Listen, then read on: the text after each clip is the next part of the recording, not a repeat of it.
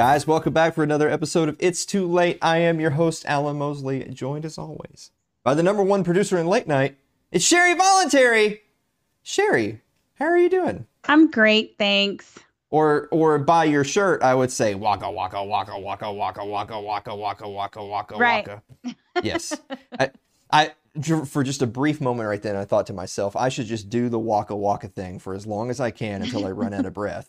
And But then I remembered I actually I actually have huge lungs and we we have a monologue to get around to. right. So no, we're gonna. I feel like that's one of the. You ever see? I, I'm going on a tangent already. We literally not even a minute. into.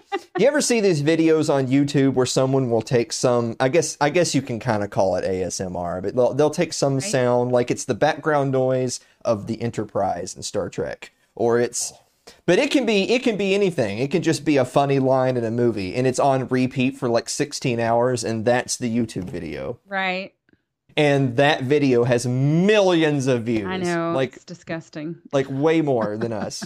I know. that that just just in this moment, I thought to myself, "This is it. This is our ticket. Right. We need to do a video of us going waka waka waka waka waka, Right. and then blow that up to 16 hours. Upload it to YouTube. What do you think? And I, I I agree. And at the end, you know, you just have the just once at the very end. yeah, yeah, yeah, yeah. It has to have the death sound Yeah. at the end. That's a great. because because that's where because that's what gets people into it is you look into the comments because of course if you ever see these videos on YouTube you look in the comments Right. and there's there's thousands and thousands of people just just having debates with one another and Can't talking wait about to talk about it. yeah so, so there will inevitably be that guy who is time stamped 15 hours 59 minutes 54 seconds and said I'll see you guys here Right. you know Ha ha. I love the end. Speaking of not loving the end, so Mm. there, I saw on social media this this past week actually, a bunch of people were up in arms because there was this Congress lady named Cori Bush who she was giving this testimony in front of Congress, and it does- you know what it doesn't even matter what she was. She's a Congress lady, and that means whatever she says doesn't matter. Right. But she was giving this testimony in Congress, and she was talking specifically about people who give birth. Now, you and I might think of people who give birth as mothers. Right. Women. Yeah. Women. Well, we just had we just had Mother's Day, and so Right. that's that's fresh on everyone's mind. But it's not Mother's Day anymore. It's birthing person's day. So Ugh. take a look at this right here. This was her statement. She says, "Every day, black birthing people and our babies die because our doctors don't believe our pain. My children almost became a statistic. I almost became a statistic. I think probably heard. Right. Yeah. I testified about my experience. Hear us, believe us, because for so long, nobody has. God, Because- these people. Because you know, in in 2021, this is what happens. If you're black and you live in the United States of America in current year, if you go to the doctor, they'll just they'll say no. Right. Not you. Out get out of here, Negro. Don't we don't believe your serve your kind here. That didn't you read the sign on the door? And they'll just ignore your pain and you'll die. Right. I, That's what I I just I just find it so funny that you know they talk about being unper everybody like the media unpersons people all the time the politicians unperson people the Mhm. the wokeists Eh, but but she literally unpersoned women and and mothers as you know and and just black people she made it just all one cohesive black people unit which I thought that was what that stuff was supposed to be against like feminism and wokeism I, I don't I don't know. I don't get these people. I really don't. Well, it, you know, like we could do a whole show on just this topic of, Yeah. of because what they would call it, because there's the two I words, there's individualism, but then there's also inclusivity, and individualism and inclusivity don't don't always meet eye to eye. right I think that's probably a pretty fair way to say it. Yeah. Well, but but but then what's more, it's not just it's not just a friendly cultural debate. It's weaponized. exactly It's that's that's the worst part about it. Yeah. Right.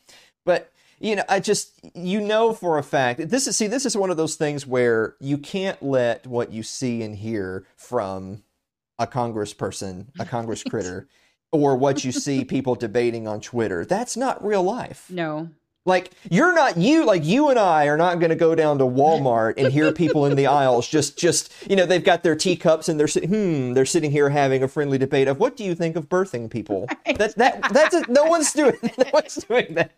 I too am a birthing person. Not only women can give birth.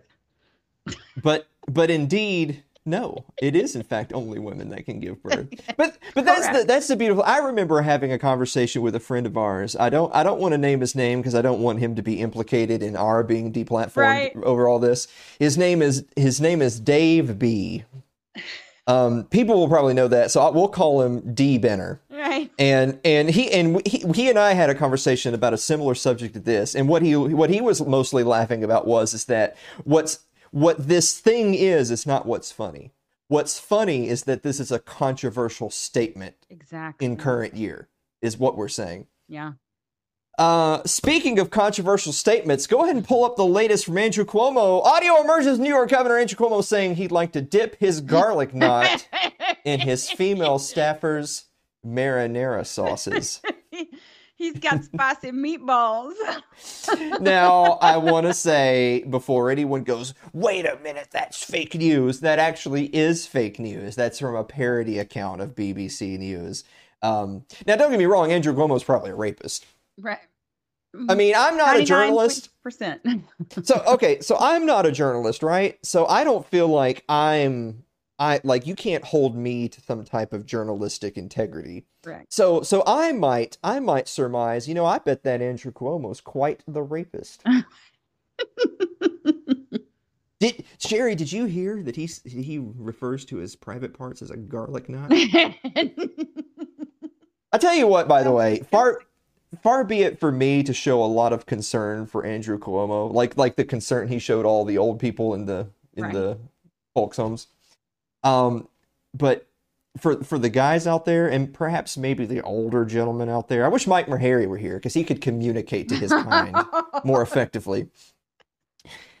If if it looks like a knot, you should seek medical attention. You can't you can't Right. be putting these types of things off. Yeah. Like, Yeah. Like at the end of those commercials that, you know, they give the the long spiel about what you should do if if, you know, pri- you have priapism or something else. That's Yeah. that's what you need at the end of that statement. Well, what's great, like, because there's there's two different types of medical commercials you see on TV. There's the one that kind of badgers people of, you know, check your blood sugar, check it often. Um, if if you can't pee and poop right, and you're pissing blood, and you're 65 years old, you better go to the hospital. You know those types of things. But then there's the other types of commercials that are, well, here's a potential solution, but by the way, if you take this, you'll also get AIDS. Right. you Exactly. now look, this pill the disease. this pill will make it so that your teeth are whiter. You'll also you'll also have some some brain hemorrhaging. Like that's just a thing that happens. I mean, you're gonna have like look, this is life, right? Like you can't you can't just expect to just waltz your way through life without a Right. let a little aneurysm All gonna here die or of there. something. I, t- I tell you what, that leads me to the final thing I want to talk about today. Talk about talk about not being able to waltz through life without any medical problems. Yeah. So boy, we're we're broke again here at the Alan Mosley TV studios. Um, again, being underlined several times Right, because yeah. I mean, broke is uh, what's what's We what's the phrase broke. of you know of uh, being poor is the natural, being prosperous is what the evolution is. Yeah. So so we're we are in our normal state of being broke here at It's Too Late. And I'll tell you why. I ended up having to spend most of my savings on my fiance's pet cat, Sebastian. Uh, now go ahead and take a look at Sebastian right here. So this is Sebastian uh, looking Aw. after his mama while mama's trying to take a nap. That's Sebastian right there, a little white fur ball. I mean, I, I use the term little loosely here. Right. He's huge. Um, Sebastian used to be little. So th- here, take a look at what Sebastian used to look like. Oh. Now, I mean, you can see why Mama fell in love He's with adorable. Sebastian. Yeah. right there. Uh, of course, Sebastian grew up a little bit. So here's a picture of older Sebastian. One one can barely imagine how he makes it through the day. Times Life- are hard. yes, just life is hard for Sebastian. Um, but actually, life was hard for Sebastian the last few weeks. So earlier this year, he had a little bit of a um, of a little bit of a medical problem, and he went to the vet. And at that time, everything everything worked out okay. But the vet told us that uh, well, he was showing signs of being pre-diabetic, which is pretty common for for felines and especially older cats. Uh, Sebastian's over uh, north of 11, going on 12 years old now, and uh, so I, I, you know, and I hate to throw the vet like totally under the bus. Actually, I don't hate. I don't even know why I said that. I love to throw people under the bus. So the vet told us that he was not diabetic. He did not need a prescription for insulin or anything, um, but he would need a checkup. Well, we tried to take him to his checkup, but uh, something you might not know about Sebastian is he's a little cranky. Just He a tad. He's not. He's not really socialized around people other than me or Anna Kay. yeah. And so, and they knew that he has to be sedated to be evaluated. That's just how it is. well, they tried to they tried to arrange for him to have a couple of exams, but then they failed to arrange that at a time when the person who does the sedating could be there. So they kept pushing back the appointment, pushing back the appointment. Finally, he went to an appointment uh, last Monday, and he was not doing very well. And they told uh, then he's got to go to the hospital. And it turns out he actually was diabetic. So he was in that uh, what's that diabetic ketoacidosis, or whatever. Ketoacidosis, Yeah, yeah. yeah, yeah. Um, so that's that's not where you want to be. No. and uh, Not the keto was- diet you need. no, and he was and he was severely dehydrated. He lost a lot of weight. So that's that old Sebastian picture you saw. He was twenty pounds. He's a, he's He's huge. chonky boy. He is. He was all the way down to 11 pounds by the Wow. time he went to the hospital. And uh, it was touch and go there for a couple of days, and it didn't, weren't sure he was going to make it.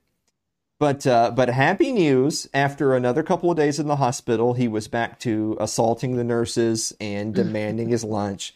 And so that's how you know he's okay. So, so Sebastian's back home, and I know a lot of people would say, well, if, if my cat was pushing 12 years old, I'm not sure I could go blow basically every amount of my savings on on rescuing this Right. senior senior cat with this with this health concern.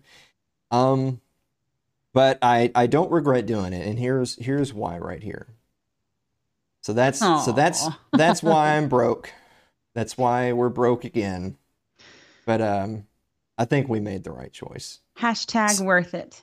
So you can go to patreon.com slash Alan Mosley or go to my PayPal. It's in the show notes. And um, because I would also like to eat. hey, but you need to lose weight too, Alan.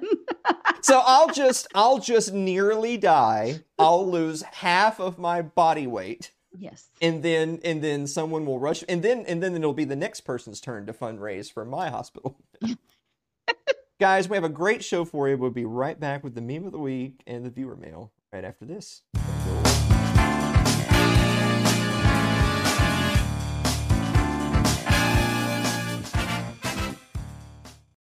If you're enjoying tonight's show, consider supporting the program by becoming a member of our Patreon. That's over at patreon.com slash Alan Mosley.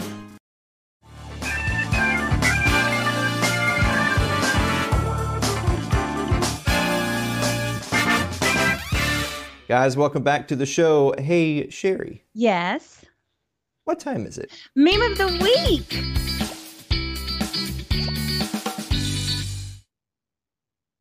Women are 3D printers of people. So see, that's great because that really just disarms the whole controversy. Instead of we won't call them mothers and we won't call them birthing persons, we'll just call them 3D printers of people. I mean, objects, right? Yeah. Yeah. So I mean, the- uh, where's the lie? Well, you know, I've always told Annika that the Bible says that you're a subsidiary. I mean, we're, I mean, am I wrong or am I, am I right? I, I mean, the great theologian Alan Mosley, as Right. as you all know, yeah. Atheist Jesus. Yes. But that's really good though. So what are some let's just because we live in a brave new world where Mm. where language is distorted and words don't can mean lots of different things. And so I think the only way we can bring everyone together so that they don't just fight forever over who owns what word is we'll just come up with new terms for everybody. That way, everyone gets a new a new one. So Right. so mothers are 3D printers of people. Right. Um, so let's let's go ahead and do the whole family. So fathers fathers are sperming people. I have one. Okay. Uh, grandfathers in my family are bothering people. uh it, we we made it a whole like 20 minutes into the show before we had a uncouth reference to Bothering sexual children. predation. yes. But that makes Exa- children bothered people. Um, if you're if you're from Alabama, then cousins are well. I guess cousins are also birthing people. They're they're marrying people. Marrying people. Yeah. Yeah, that's right. Mhm. Um, you got any other ones? No, that's it. Oh, that's it. That's it. Well, I, I- I'll do another one. You you got to think of one more. I'll do another one. Um, brothers, brothers are lying, sadistic sons of bitches. I don't know anything about that, but I'm just saying if you have a brother, I'm sure you would. oh, yeah. uh, I do, but I like him. Okay, all right, one more, Sherry. I I don't. I okay. Let's see. What other family members? Grandmothers Okay, grandmothers. are um diabetic people. just no, no. Our cats are diabetic people, Sherry. Oh, that's uh, that's that's the problem, quite frankly. Uh, you really could have called grandmothers or grandfathers nest eggs. Nest eggs. Oh shit. Terrible. You know what? On that note, I think it might be time for us to answer some viewer mail. On show and viewer mail, same handful of audience. I, I don't even know why I keep doing this. They're the only people, same ones each week. You're just gonna have to go back and watch it in slow mo.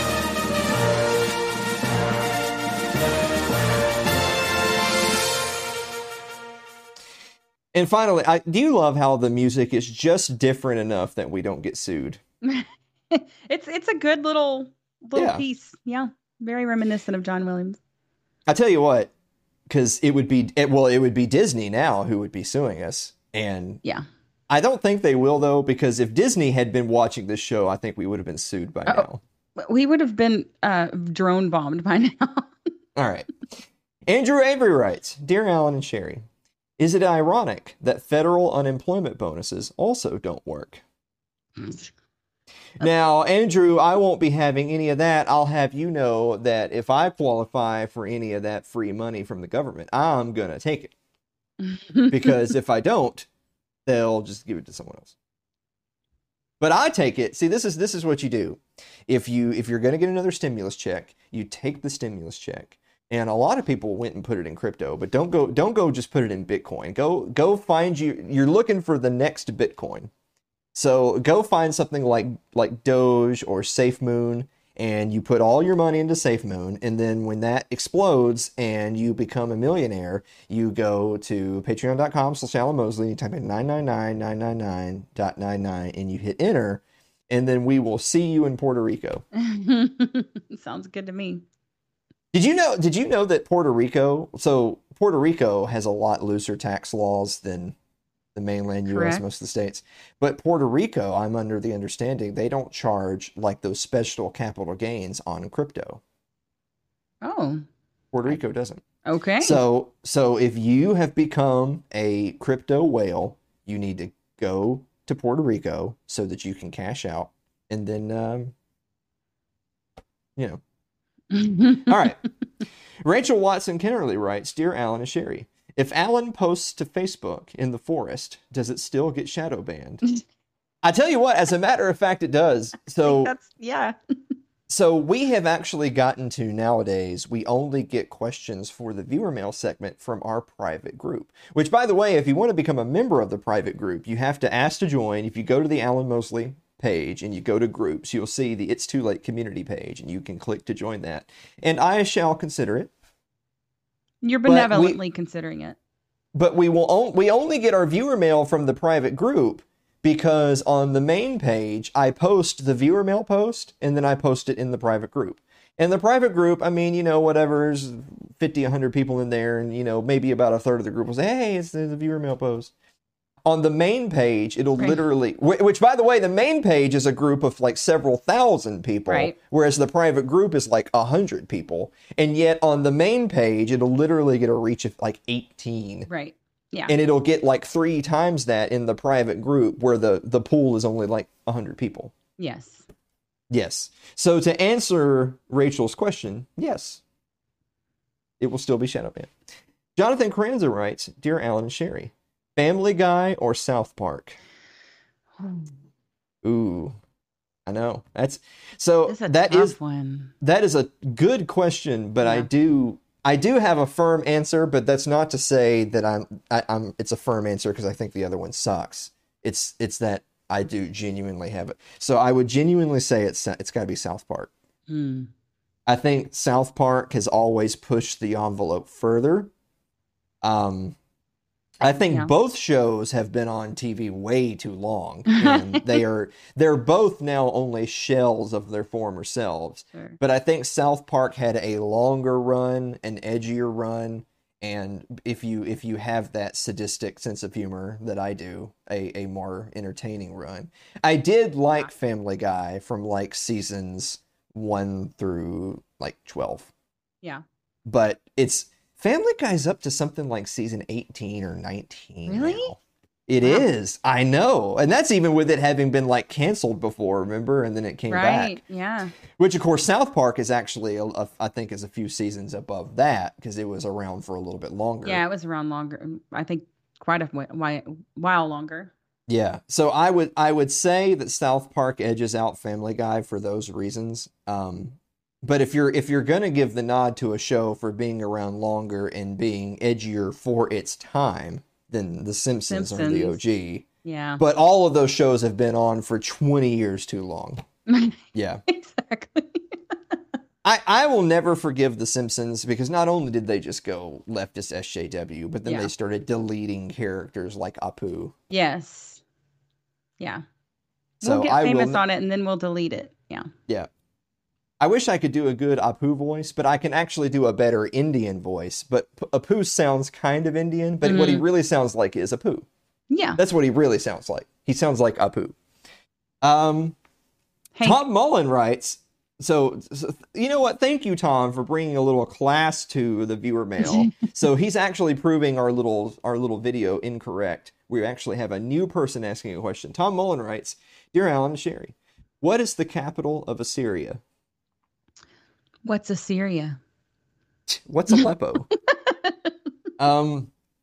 Well, I, I mean, I, I mean, if you're going to go by like the original capital or maybe like the religious capital, I guess that's Ashur Mm. would be the capital of Assyria. But later in the show, we're going to talk a little bit about property rights and how you don't really own anything that you can't defend and refuse to be removed from, taxed over, all that Right. good stuff. So, I mean, by that logic, I guess Assyria's ca- or capital of Assyria is uh, Washington D.C. Correct. The correct, really, the capital of everywhere is Washington D.C. unless proven otherwise. or Jerusalem. Yeah. well, well, the ca- yeah, the capital of the United States is actually Jerusalem, Jerusalem, right. but the capital of Assyria is Washington D.C. That's right. Uh, so Eric Eli writes, "Dear Alan and Sherry, I got a notification when Alan posted something. I'm betting it was this post, but when I looked to see it, if to see it, it wasn't there. I clicked the notification, but it said there was no post. So if it's not too late, my question to Alan and Sherry." Do you think Facebook antics were behind this, and why would Facebook do it? I mean, this is just sort of kind of like a weekly routine for us, I Yeah. guess, at this point. Yeah. I think the the the viewers have not been dealing with this kind of shadow banning for as long as we have. So it's Yeah. it's a little shocking to them, but to us it's just like here we go, you know, got a reach of 2 again. Well, yeah, because there's all those people out there, and look, my like I sympathize with people who like build a page or some big audience on whatever platform, Yeah. and then they get deplatformed, and it's like, well, I spent all that all that time and money growing that audience for nothing. It does suck. That doesn't happen to us because no one sees anything we say or do. Right. So there you go. Um, so were Facebook antics behind it? Of course. right. Um, Adam Sokozin writes, Dear Alan and Sherry, where do you stand on organic farming versus conventional methods? This really goes to show how out of touch I am because I thought conventional methods were organic farming. yes, in a way, yes, but no. like like I, I know that Adam what Adam's probably talking about is is what do you think about these like giant mills Yes. where like you know you see the raggedy little chicken Yeah. and they're just they're just pushing them in the meat misery. yeah yeah uh and and the in the chemicals and the steroids and all that stuff and i mean i'm i'm not saying like i guess I, i'm not as, as passionate about it as perhaps i should be. I know that someone in someone in the audience right now is like well they're they're sending me their two mile long message in the premiere chat of why i'm an asshole. Um but I, I i guess this is one of those things where it- this is kind of like social media and Twitter, where when when people on Twitter say birthing person, that's not real life. Right. Most people in America are not sitting around debating the finer points of birthing people. um, so, but so those same mega farms that are doing those practices, that's not like that's not. Mo- it might be a lot of what's out there because Right. they produce a lot of goods, but in terms of farmers and farms, that's not most farms. Right.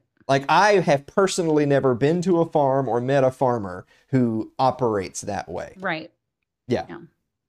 So, um, buy local. Yeah. I don't know. I'm I'm looking I'm looking for a bumper sticker slogan to help Adam out here.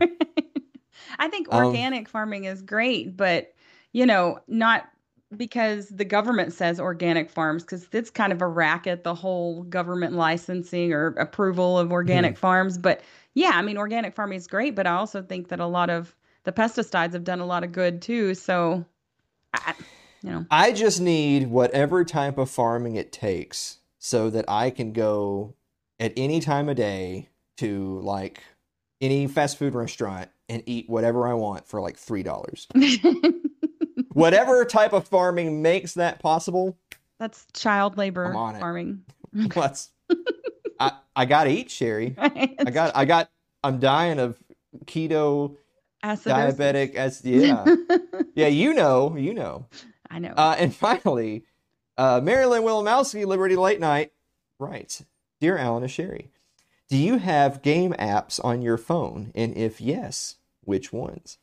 Sherry, do you have any game apps on your phone? yes I Oh, you do? I do. I have Boggle. I love Boggle. Right now, our younger audience are like, what the hell is that? It's old people games. I mean, back in my day, you you took birds and you threw them at pigs yeah.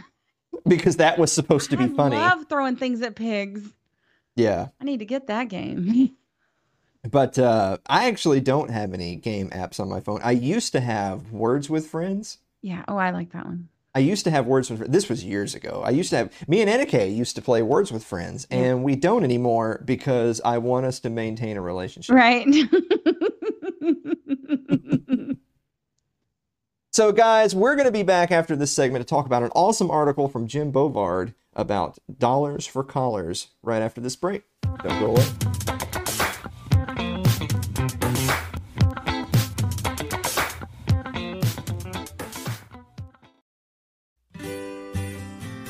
Your ad could be playing right now, reaching thousands of potential customers. Sadly, it's not, but it could be. Find out how to be an advertised sponsor for It's Too Late with Alan Mosley.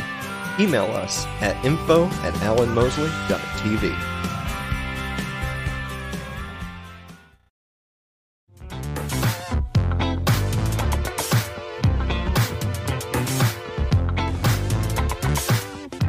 Guys, welcome back to the show. Our first segment tonight is going to be talking about dollars for collars. This is actually an article by our friend and multiple time guest on the show, Jim Bovard. He's writing for the American Conservative.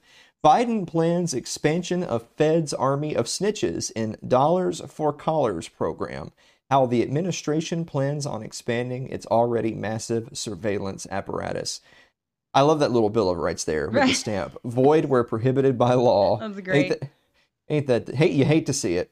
Yeah. So anyway, the Biden administration may soon recruit an army of private snoops to conduct surveillance that would be illegal if done by federal agents. As part of its war on extremism, boy, that January 6th just keeps paying off, doesn't it? Yeah. The Department of Homeland Security may exploit a legal legal workaround in quotation marks to spy on and potentially entrap Americans who are quote perpetuating the narratives of concern. I, I'm just I'm just gonna I haven't even made it through the first full sentence. I'm gonna stop right there. What the hell does that mean? It what it means is anything we don't like Yes. is of concern, and therefore you're a terrorist. But federal informant programs routinely g- degenerate into, quote, dollars for collar schemes that reward scoundrels for fabricating crimes that destroy the lives of innocent Americans. That's couldn't imagine that ever taking place. Yeah. The DHS plan would, quote, allow the department to circumvent constitutional and legal limits on surveillance of private citizens and groups. Federal agencies are prohibited from targeting individuals solely for First Amendment protected speech and activities. But federal hirelings would be under no such restraint. Private informants could create false identities that would be problematic if done by federal agents. So take a quick pause right there. This sounds so much like what we've talked about very recently about big tech. You Yeah. think of you, think of your Facebooks and your Twitters and your YouTubes and the in the big platforms that frankly are opinion molders mm-hmm. because they are not just artificially promoting speech they like and artificially demoting, if not just completely re- removing speech they don't like, but they also are, they're really kind of taking their marching orders from the state. So the state says, "Look, we'll look out. We'll scratch your back, but maybe there'll be a little a little subsidy here. Maybe there'll be a little protections. Uh, you know, should you need some protection from some sort of antitrust or or monopolistic uh, concerns, we'll we'll have your back. But in exchange, since we can't just scratch the First Amendment out of the Bill of Rights, we need you guys to do it for us." And so what, what Michael Rectenwald would say is that that makes them governmentalities. They're really just bureaus of the federal, the government apparatus. They're part of Leviathan. And so since they are, they, they neither deserve your, your respect or sympathy as being private companies that Right. are allowed to do what they want. That's absolutely not true. So it sounds very much like that, but on, a, on an individual informant level. So moving on, DHS will be ramping up a war against an enemy which the feds have never clearly or competently defined. Well, that's never happened before. Nah. It just, it just, it's, I, I'm sorry, it just, it has that whole big tech thing, and it has like the war on terror thing, Mm-hmm. and the in the endless uh, authorization for for Right. war. Just, it's just all just, Yep. just mashed together. or FISA courts, you know, we can't get it this way, so let's make our own new laws around it. Yeah. What kind of persons would they be? They're they're not they're not birthing persons. They're No. um, what what what would we call those type? Um, they're Hol- just. holing persons. I mean, I I would just call them Soviet persons, quite frankly. Terrible persons. terrible, terrible persons. You're you're a terrible persons. Persons. According to a March report by Biden's Office of the Director of National Intelligence, domestic violent extremists include individuals who, quote, take overt steps to violently resist or facilitate the overthrow of the U.S. government in support of their belief that the U.S. government is purposely exceeding its constitutional authority. Wow. So this is the last show of It's Too Late Yeah. with Alan. okay. Mo- Sorry, everybody. Goodbye. We'll see you from the FEMA camp. Bovard says, perhaps like setting up a private informant scheme to evade constitutional restrictions on warrantless surveillance, perhaps? hmm. Uh, one DHS official bewailed to CNN, quote, domestic violent extremists are really adaptive and innovative. We see them not only moving to encrypted platforms, but obviously couching their language so they don't trigger any kind of red flag on any platforms. Frankly, I got to figure out how to do that myself if you've seen our reach numbers. Right. I got to figure out how to couch my language so I don't trigger any kind of red flag on any platform. Th- those damn redneck violent extremists obviously know more than I do. DHS officials have apparently decided that certain groups of people are guilty regardless of what they say. The targets are likely to be simply people with a bad attitude towards Washington. You know, t- to be fair, I'm not I'm not one of these total morons who's like, you know, well, everyone's really a libertarian. They just don't know it. Not, Right. that, that's not true. but I actually know a lot of people across a lot of ideological barriers that have bad attitudes towards Washington. Yeah. This is so. This is basically the public. Yeah. Anybody they want. That will include gun owners who distrust politicians who vow to seize guns. Well, it, it reminds me of the. There's a quote by Michael Malice where he says, you know, it's it. Uh, sometimes it's helpful to just take people at their word. And so when you see people like Joe Biden going up there on the on the steps of the Capitol Right. and saying things like, "No one, no one needs that. You don't need that rifle. You don't need that ammo. You don't need that magazine with that many rounds." I'm going to take him at his word, and he sounds like a gun grabber. Right. And so for me to then have a negative opinion towards Washington because I think they're going to seize my guns, this isn't me. So, like, because that's the thing about the word extremist, right? It's not just extremist in the sense of they're willing to take drastic measures. Right. It also it also combines like the conspiracy part of it is you're a nut job. If you're an extremist, you're not just someone on the far end. You're Right. you're a nut job. And nut jobs are we don't know what they're going to do. They're unpredictable. They're mm-hmm. dangerous. But it's not an extreme position to think that they could come for your civil liberties because they tell you They to your face. They there's so CNN says breaking news, and then they have a speech, and they're telling you to your face, "We're going to do this." Mhm. Yeah. And then you're a crazy nut job for believing them. So I, I don't I don't want to read through Bovard's entire article because you, you really should just go and, and check it out for yourself. Mr. B is awesome. He really is. Uh, so I'm, I'm going to skip down a little bit. Any new informants hired by the Biden administration will operate under the same perverse incentives that have long subverted due process. Informants tend to be rewarded based on how much assets they help government seize or how many people they help prosecutors condemn. So they're incentivized to get things taken, seized, and to get people put in jail. right. I can't imagine how that might backfire into innocent people being hurt. right. As a asset 29 forfeiture. As a 2019 report by the American Bar Association noted, the government pays cash for incriminating information and testimony. This is troubling because the financial incentive to make cases against others may be much greater than the personal integrity of the informants. personal No. integrity. A report by the Justice Department Office of Inspector General slammed the Drug Enforcement Agency for failing to, quote, document the reliability of informants who helped the DEA to confiscate billions of dollars of private property. The DEA paid informants $237 million between Wow. 2010 and 2015, including 25 million shoveled out to only nine informants. The DEA's, this is an interesting, this, so this is a guy, there's actually a funny little um, uh, movie and, and uh, articles about this guy. Have you ever heard of the name Andrew Chambers Jr.?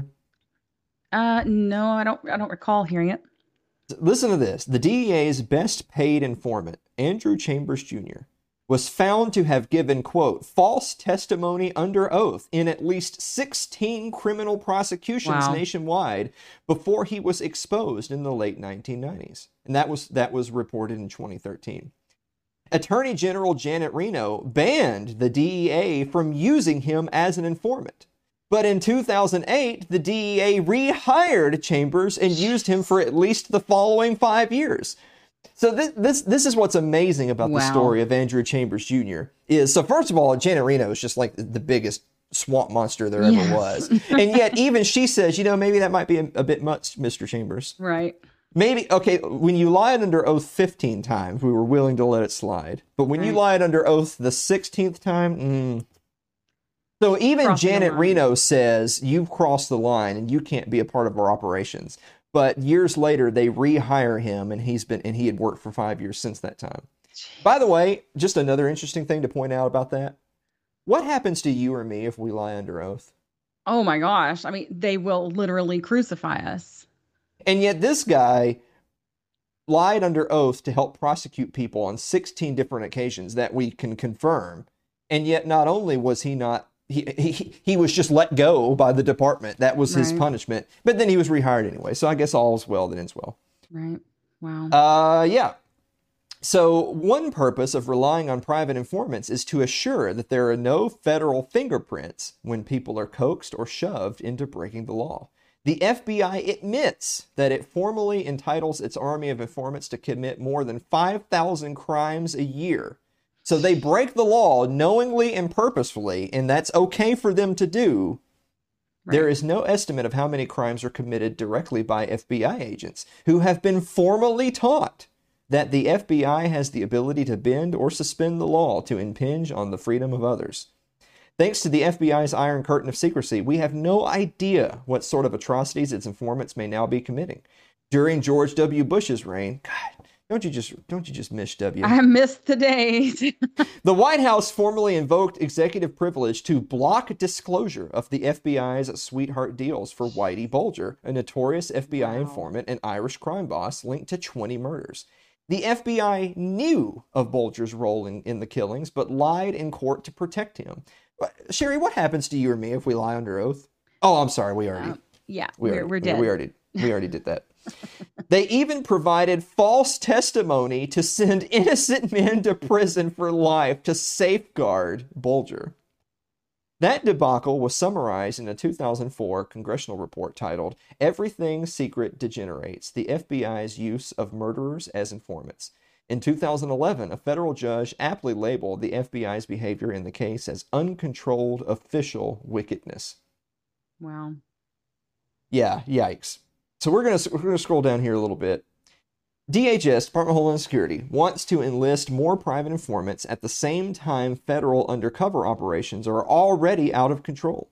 At least 40 separate federal agencies are now conducting undercover operations involving thousands of agents. By the way, they that's what they have now. That's not including Right. this proposed program.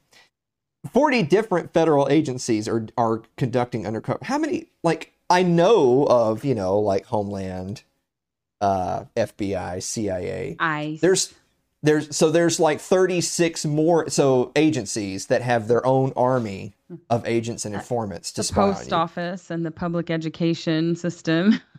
Hold on to that, Sherry. we're about to we're about to hit that again. Uh, so at least 40 agencies. An undercover DA agent, quote, created a fake Facebook page from the photos of a young woman in Watertown, New York, without her knowledge to lure drug suspects.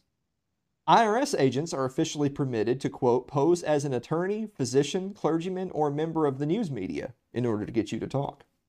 The Times noted in 2014 that the military and its investigative agencies have almost as many undercover agents working inside the U.S. as does the FBI. That, well, that's the war on terror come home right there. yeah. Often serving on joint federal task forces of the type that would likely be expanded for the Biden extremist crackdown. A sting operation by the Alcohol, Tobacco, and Firearms Agency. Oh, we forgot them. ATF Oh, poor Yeah. ATF. Always left out. swayed mentally handicapped individuals to get tattoos to help advertise its bogus gun stores, violating federal laws protecting the disabled. Oversight is often a mirage. An ATF committee created to oversee undercover operations didn't bother meeting for more than half a decade. So that's see, this is that that's a that's an interesting point. A lot of times when something happens in the news, you know, there's there's police brutality, there's some sort of public outcry because some abuse has come to light. People will be will be cowed into believing that something is being done Right. when their representatives go to Washington and say, "Well, we'll form this committee, we'll put together this oversight commission." Right. Well, they did that for the ATF, and then that that commission didn't bother to meet for more than half a decade. Right. The Times noted even Justice Department officials say they are uncertain how many agents work undercover. That's the beauty of, of the state is that if you ask the government, how many agents do you have under the cover? Their honest answer is, I have no idea. Right. They Yeah. don't know. The Biden administration is considering unleashing a new surveillance program at a time when Americans have no idea how many federal agents are already spying on them.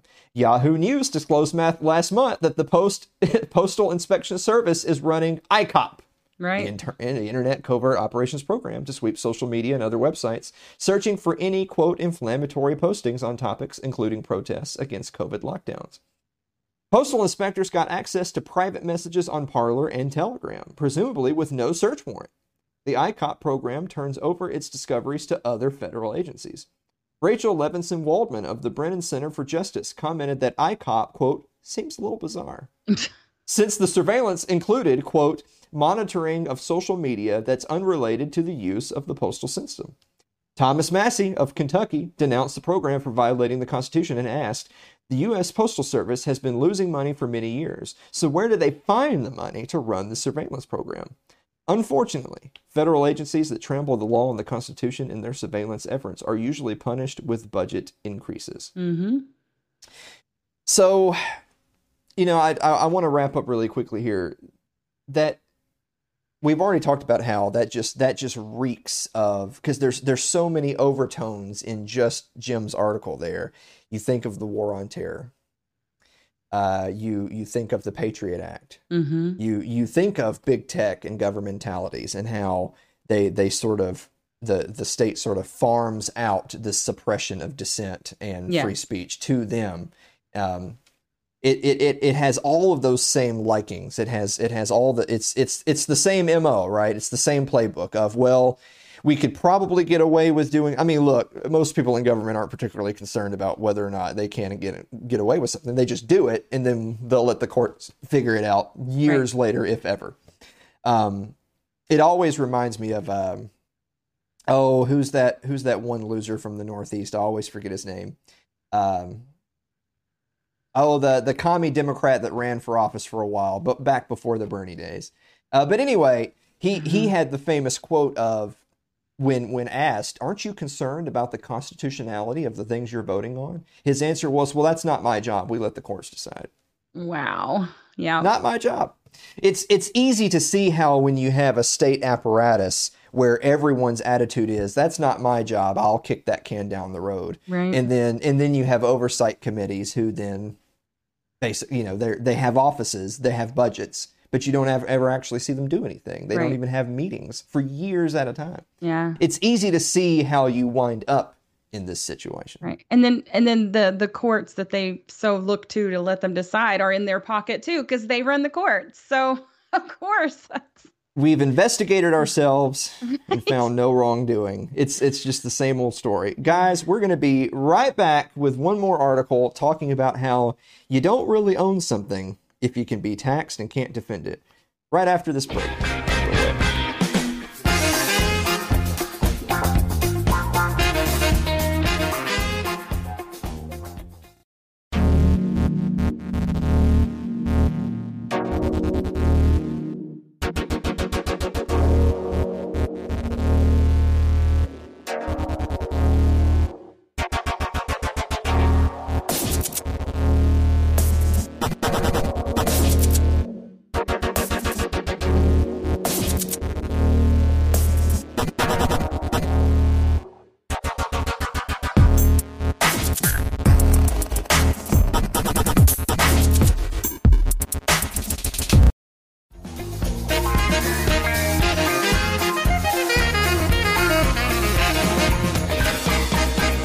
Welcome back to the show. Our last segment today is talking about, we actually have the story and then we have the update. So this actually comes to us from FEE. It was originally written by Carey Wedler.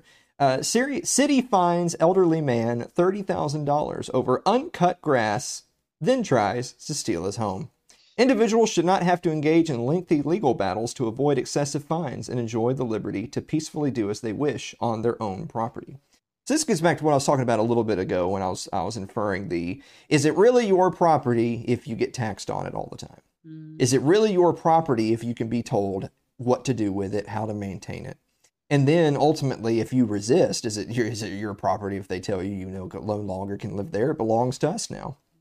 Doesn't sound like it's your property at all. not really. So this is a story right here. So the this the, he is by the way the the gentleman in in the story, uh, he was fined thirty thousand dollars. He's a sixty nine year old retiree, fined thirty thousand dollars, and now they're foreclosing on his home because he's unable to pay. The city of Dunedin claims that its code enforcement board, which is run by citizens but backed by government authority, does that not sound like what we just did in the last segment? Exactly. Jesus, man. Yep. Fined homeowner Jim Ficken $500 per day over code violations, an increased fine because he's a repeat offender. So, this is the story of well, how did we get here? In 2015, Ficken committed his first offense when he left town to take care of a dying mother in South Carolina and left his grass unattended. How evil. Yes. He committed a second violation the following summer when he had to manage her estate and settle her affairs after her passing. This time, the grass was left uncut because the man who Ficken had hired to cut the grass died. So he hired he hired a service to cut the grass, and then the guy who ran that service passed away. Uh, then the report says Ficken's lawnmower broke, and he left the grass on his front lawn continue to grow. The board claimed that they received complaints about the height of his grass. Oh, there's your there's your liberty loving neighbors, Right. right there. So it grew past the 10 inch limit in the summer, and so, but although his attorneys say they see no evidence of the complaints. So to to to scroll down, so ultimately Ficken did ultimately eventually cut his grass upon returning home and, and having the means to do so. But by the time he did, his bill was up to twenty nine thousand eight hundred thirty three dollars and fifty cents.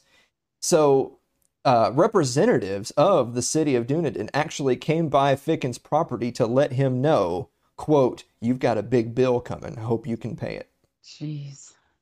Um, Bastards. Wow. So, so last week, and this would have been in 2019, they moved to foreclose Ficken's home over his inability to pay the exorbitant fees. In return, he filed a lawsuit. Uh, by the way, in that lawsuit, he's only seeking one dollar in nominal damages and attorney's fees and injunctions that would relieve him of the fines. He's not looking to get rich. He Bless just wants it. He wants to be allowed to live his life. Um, unfortunately, this is back in the news because we have an update. Let's go ahead and take a look at that. Federal court rules against Florida man fined $30,000 over tall grass. Federal judge on Monday upheld the $30,000 in fine against a Florida retiree who failed to cut his grass. Uh, so, sc- scrolling down, Ficken said he had no idea he was racking up the fines until he returned home from South Carolina. And, and they talk about the city inspector. Ficken was represented by the Institute of Just for Justice, who argued the fines imposed against Ficken were not valid because they were excessive and the city did not notify Ficken. The Constitution protects against fines that are excessive or, quote, grossly disproportional to an offense, IJ attorney Andrew Ward says. The district court rejected those claims. Officials at the Institute for Justice described the decision as outrageous and a blow to property rights. If $30,000 for tall grass in Florida is not excessive, it's hard to imagine what is. Yesterday's ruling is wrong on the law, and we will be appealing. This ruling emboldens code enforcement departments across the state to impose crippling financial penalties, and it empowers them to do so without first notifying a property owner that they are potentially going to be fined. So that actually that actually reminded me there was this great talk by Jeff Deist, the president of the Mises Institute, and this was several years ago. Jeff looked a lot younger back then, so I, I think he was actually very recently become the president of the Mises Yeah. Institute. I think Lew Rockwell had just recently stepped aside, and Jeff had taken that position. And he had a he had a talk where he was actually at the time he was talking about um, police militarization, and specifically he was talking about the concept of the peace officer Right. and versus the modern conception of the law enforcement officer. Mm-hmm. And, and and a little bit of tongue in cheek of you you know you might talk to younger folks who they've never really even heard the phrase peace officer like that's a foreign Yeah. concept to someone under a certain age and he got to talking a little bit uh, he he made the analogy of the old Andy Griffith show talking about Sheriff Andy Taylor Yeah. and you think of you think of all the, those old black and white Andy Griffiths and Sheriff Andy Taylor and his deputy Barney Fife and Mayberry, and how this was kind of the embodiment of the peace officer, right? Right. He was he was not looking to escalate things. He was looking to problem solve. He was he was not looking to just apply the letter of the law because he could Right. if anything, he was looking for ways to avoid having to do that by finding common sense solutions that would help the people there. Right. And because at the end of the day, helping the people there in his community was what he was he was more interested in doing that than he was enforcing the law because he considered himself a member of Exactly. that community. He was a part of Mayberry and, and vice versa. The people of May, Mayberry are that much more likely to respect and trust him should something horrible actually indeed mm-hmm. happen. Um, and and Jeff actually he had a specific episode in mind where he talked about there was this episode where there was this curmudgeon old man down the street who had gotten into some sort of dispute with his neighbors. and he had locked himself up in his house. And so so Andy goes out there with Barney, and when they get there, this guy starts shooting at him with his rifle from the second floor. and of course, Barney, being Barney, you know, he dives behind the squad car and he's loading his one bullet into his revolver. But while he's doing that, Andy is making his way up to the front door. And what ends up happening is, is Andy goes inside, and after a few moments, he walks out the front door with, with the old man. And he, the point being was, he ended up just talking him down. Whatever, whatever had gotten him so excited to the point of firing at the sheriff, he had talked him out of it. And at the end of the episode, there wasn't even an arrest. Right. Now, for one, that just that's absolutely alien to modern law enforcement, right? Like, can, can you imagine there being any instance where people fired upon police and then they talk it out and then that guy goes home that night? Right. That just does, not that, in a body bag. yeah, not well. Yeah, I, I mean, I mean the real, the real, not the metaphorical home like right. to Jesus. I mean the, the real home. um, and but it just it it kind of comes full circle to this that the the the circumstances involved with Mr. Ficken, um, him taking care of his mother. We're not even getting into the property. We'll get to the property rights here in a second. But just the circumstances that led to this confrontation with the city, right. none of those matter to those people nope. because they know that if they stick to their guns and they're able to apply the letter of the law as they see it, um, then they're gonna they're gonna make some they're going to make some bank. They're going to get a property. They're going to mortgage that bad boy off, and and they're going to fill the city coffers with a little bit of cash. Buy a margarita are, machine. They're way. It's such a short-sighted thing for them to do because they're so they're so much more concerned with sticking it to this old man and stealing his property and funding one budget or another that they don't see that the long-term damage is is that you're alienating a whole community of people that now now you you you you code enforcement folks, you city of Dunedin, you are no longer a part of the community. You have right. now created the us versus them mentality in that city. Yep. And just in the same way that modern law enforcement and and this isn't us doing it; they do that. Right. law enforcement themselves say it's us versus them, and we're going to war every day on the streets. That's their line. language. Yeah. That's their language, not ours. Mm-hmm. And so just to just to put a bow on that is that of course we believe in property rights. That we believe i mean that's kind of a core tenet of everything we believe yes. in. It's all rights are property rights. You own yourself you own your property you have a higher claim to that than anyone else. And and of course the the perverse incentive here you know going back to the andy griffith analogy is that if crime were were spiking ever higher in mayberry and he couldn't get it under control Andy, Sheriff Andy wouldn't see that as an opportunity for a bigger appropriation from the budget. Right. He wouldn't see that as an opportunity to get more military gear. They wouldn't be bringing an MRAP into Mayberry. They wouldn't be hire, paying more overtime and hiring more. Yeah. No, yeah, they wouldn't be hiring a team of informants. Mm. He would see that as a personal failure. Yes. Because his quest, his goal was to have the opposite of that. And if it and if it didn't work out, he would he would consider it a failure. But in modern law enforcement, or whether it be code violations or anything else, having having to do more enforcing, having more uh, infractions in this case, or having more crime, which then leads to bigger budgets for for increased increased uh, what's what's the what we talked about a week or two ago, having some more joint federal task forces yeah. to crack down on more things. They want those things because that lines their pockets, and what yes. a perverse what a perverse incentive that must be. Yeah. It's wicked. We almost made it through the show without getting to cops. My blood's boiling. You realize that? Guys, we're going to be right back to finish up the show and get Sherry's final thought right after this. Don't go away.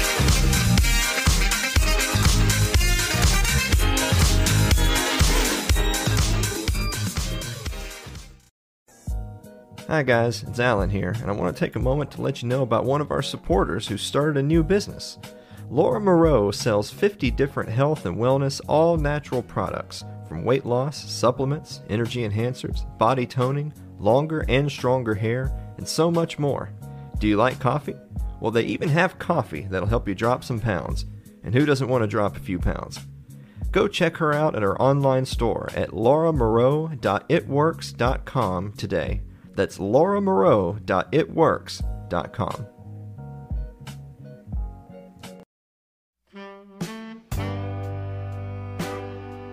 Like our Facebook page. It's facebook.com slash Alan Mosley TV. You can follow me on Twitter. That's twitter.com at Alan Mosley TV. Subscribe to our YouTube page. It's youtube.com slash Alan Mosley TV. Guys, also don't forget we're now on Odysee. You go to odysee.com, search It's Too Late with Alan Mosley or Alan Mosley TV. Don't just complain about big tech platforms like YouTube silencing free speech. Go and do something about it. Uh, views of we're a monetized channel over there, so your views help fund the show. So go to odysee.com. Also, if you're more of a listener than a watcher, you can listen to your favorite podcasting platform of choice thanks to Anchor FM. So they've got us on Spotify, uh, Google Podcasts, all, all those different things out there. Know. All the things. Yeah, yeah, for the bin- for the bingers out there, you give us those listens. We're also monetized there as well. So that's Anchor FM. Just it's too late with Alan Mosley, Alan Mosley TV. Uh, Sherry, do you have a final thought? Uh, you know, just nothing that the government does is for your benefit unless it's actually for their benefit. So never believe them. Yeah, yeah, exactly. Government is. I, I feel like if anybody takes anything away from this show, it's that government's bad. That'd be the best thing they could take away. the state is not good. Correct. I, now, I, now I sound like some of those empty platitude celebritarian types on Twitter that get thousands of upvotes for their. is theft. G- guys, did you did you know that taxation's not cool? Jesus Christ! I'm not gonna I'm not gonna name any names. That's that's for our final show. When we when we decide that the series is over, that's what that episode's gonna be. Guys, thank you so much for tuning in for another episode of It's Too Late, and we will see you next week.